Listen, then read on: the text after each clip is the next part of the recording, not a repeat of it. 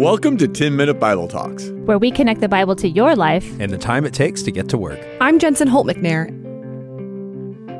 My favorite part of family reunions is when all the festivities have subsided and too many people crowd into a living room and start sharing stories. In my family, I'm one of the youngest. My oldest cousin is only about 10 years younger than my dad, which means there was a lot of life lived before I came around. And so I love that crowded living room where I get to hear about my grandparents when they were younger. One after another, people offer up stories of teenage rebellion and Christmas disasters and vacations to Tennessee. It feels so special to be in a room sharing and laughing together over our shared history. It's good to remember the parts I was there for and learn new stories I never got to experience. It paints a fuller picture of our family for me, and it's something that honestly, I'll just always love. Now, today we're jumping into a new book of the Bible, Deuteronomy. And the book of Deuteronomy is Moses' final parting words to the people of Israel before they enter the promised land without him. See, God's people have wandered in the wilderness for 40 years now. And in that time, a new generation has grown up and taken the place of their rebellious parents.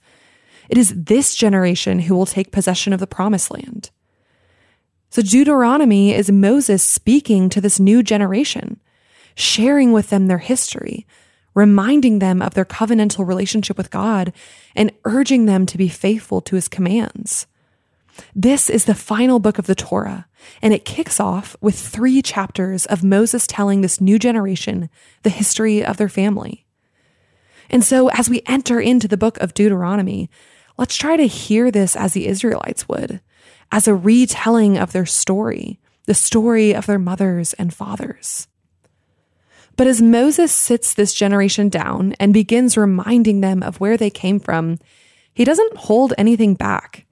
He doesn't just share the happy memories or the funny stories, but he sets them down and tells them the truth because he isn't telling them just to reminisce.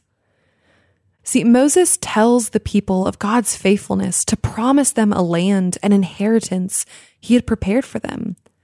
And he tells them of his parents' rebellion. He reminds them of God's justice and his faithfulness to continue to be with his people in the wilderness. And he finishes by reminding them of the ways God has continued to deliver on his promises giving them victory over their enemies as he has brought them safely to the edge of the promised land. In verse 21 of chapter 3, Moses speaks directly to Joshua, the man who will replace him and lead God's people into the promised land. Here he says, You have seen with your own eyes all that the Lord your God has done to these two kings. The Lord will do the same to all the kingdoms over there where you are going. Do not be afraid of them. The Lord your God himself will fight for you. See, Moses isn't just reminiscing. He's reminding God's people of who they are and who their God is so that they can confidently walk in the path he has set before them.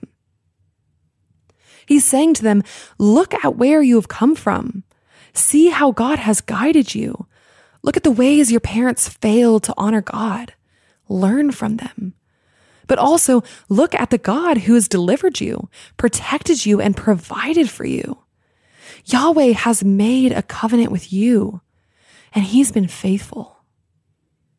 See, he reminds them who they are and who their God is before they enter into the promised land so that they can confidently follow him. Despite their failure to uphold their end of the covenant, God will be faithful to his people. The inheritance that they are about to receive is larger than just them. And it's important that this new generation remembers and sees the bigger story. Moses tells Joshua to remember what God has done. He has delivered enemies into your hands before, and he'll do it again. He is unchanging. Do not fear. The Lord fights for his people. It is in looking back, in remembering where they have come from, in remembering their story, that they will have the strength, wisdom, and faith to continue forward. And the same is true for us. I love to remember my family history. I love to learn from it and allow it to shape the way I see my family.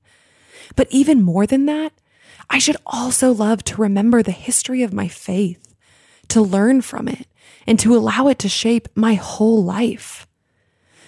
Throughout the Bible, God's people are reminded to remember their history, the way God has provided for them personally, but also for his people as a whole. We aren't just individual people following a God who is only individually focused on our lives. No, we're a part of a larger story, a larger group of believers throughout all of history.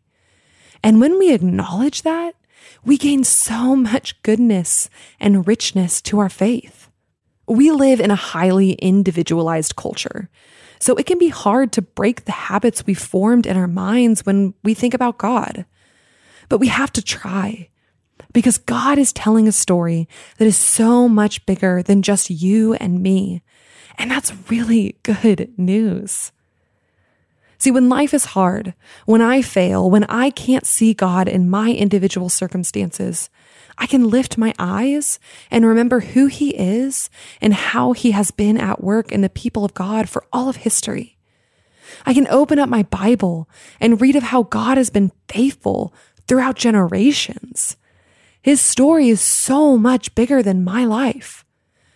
Ultimately, I know that God is faithful in his covenants to his people. From the first human failure, God promised to send a deliverer, someone who would crush the enemy and restore humans into right relationship with each other, themselves, and God. And he did that. God did it by becoming a man, Jesus, and living, dying, and rising again so that you and I can enter into our inheritance, even when we don't deserve it we look back and remember that God has been faithful to his promise. And we do this so that we can look forward to his future promises with hope and confidence. God has promised to restore all of creation. He has promised to bring his children into a new city, a new kingdom that he is building, one that is full of love, justice, and mercy. That is our future. And we can confidently walk into it without fear because we look back and know that He has been faithful to deliver in the past. When my focus is on me and my daily life, everything can seem so unstable, so unsure, so messy at times. But when I step back and I reorient myself, I remind myself of my history, of God's faithfulness, and of his promises. And in doing this, I can confidently walk forward in faithfulness. So when you read through chapters like the first three in Deuteronomy and wonder, why are we retelling the stories we just heard? Or when you're sitting in church and you're hearing from a passage you've heard a hundred times before, imagine you're in your cramped living room, preparing your heart to hear your history to remember you belong to a body of believers with a rich and beautiful story. Learn from the failures of those who came before you and be encouraged by the faithful steadfastness of your God. Before you forget, sign up for the 10 Minute Bible Talks newsletter. Hit the link in the show notes, and you'll get an email every Wednesday that will help encourage you in the middle of the work week and bring you deeper in your walk with Jesus. Thanks for listening.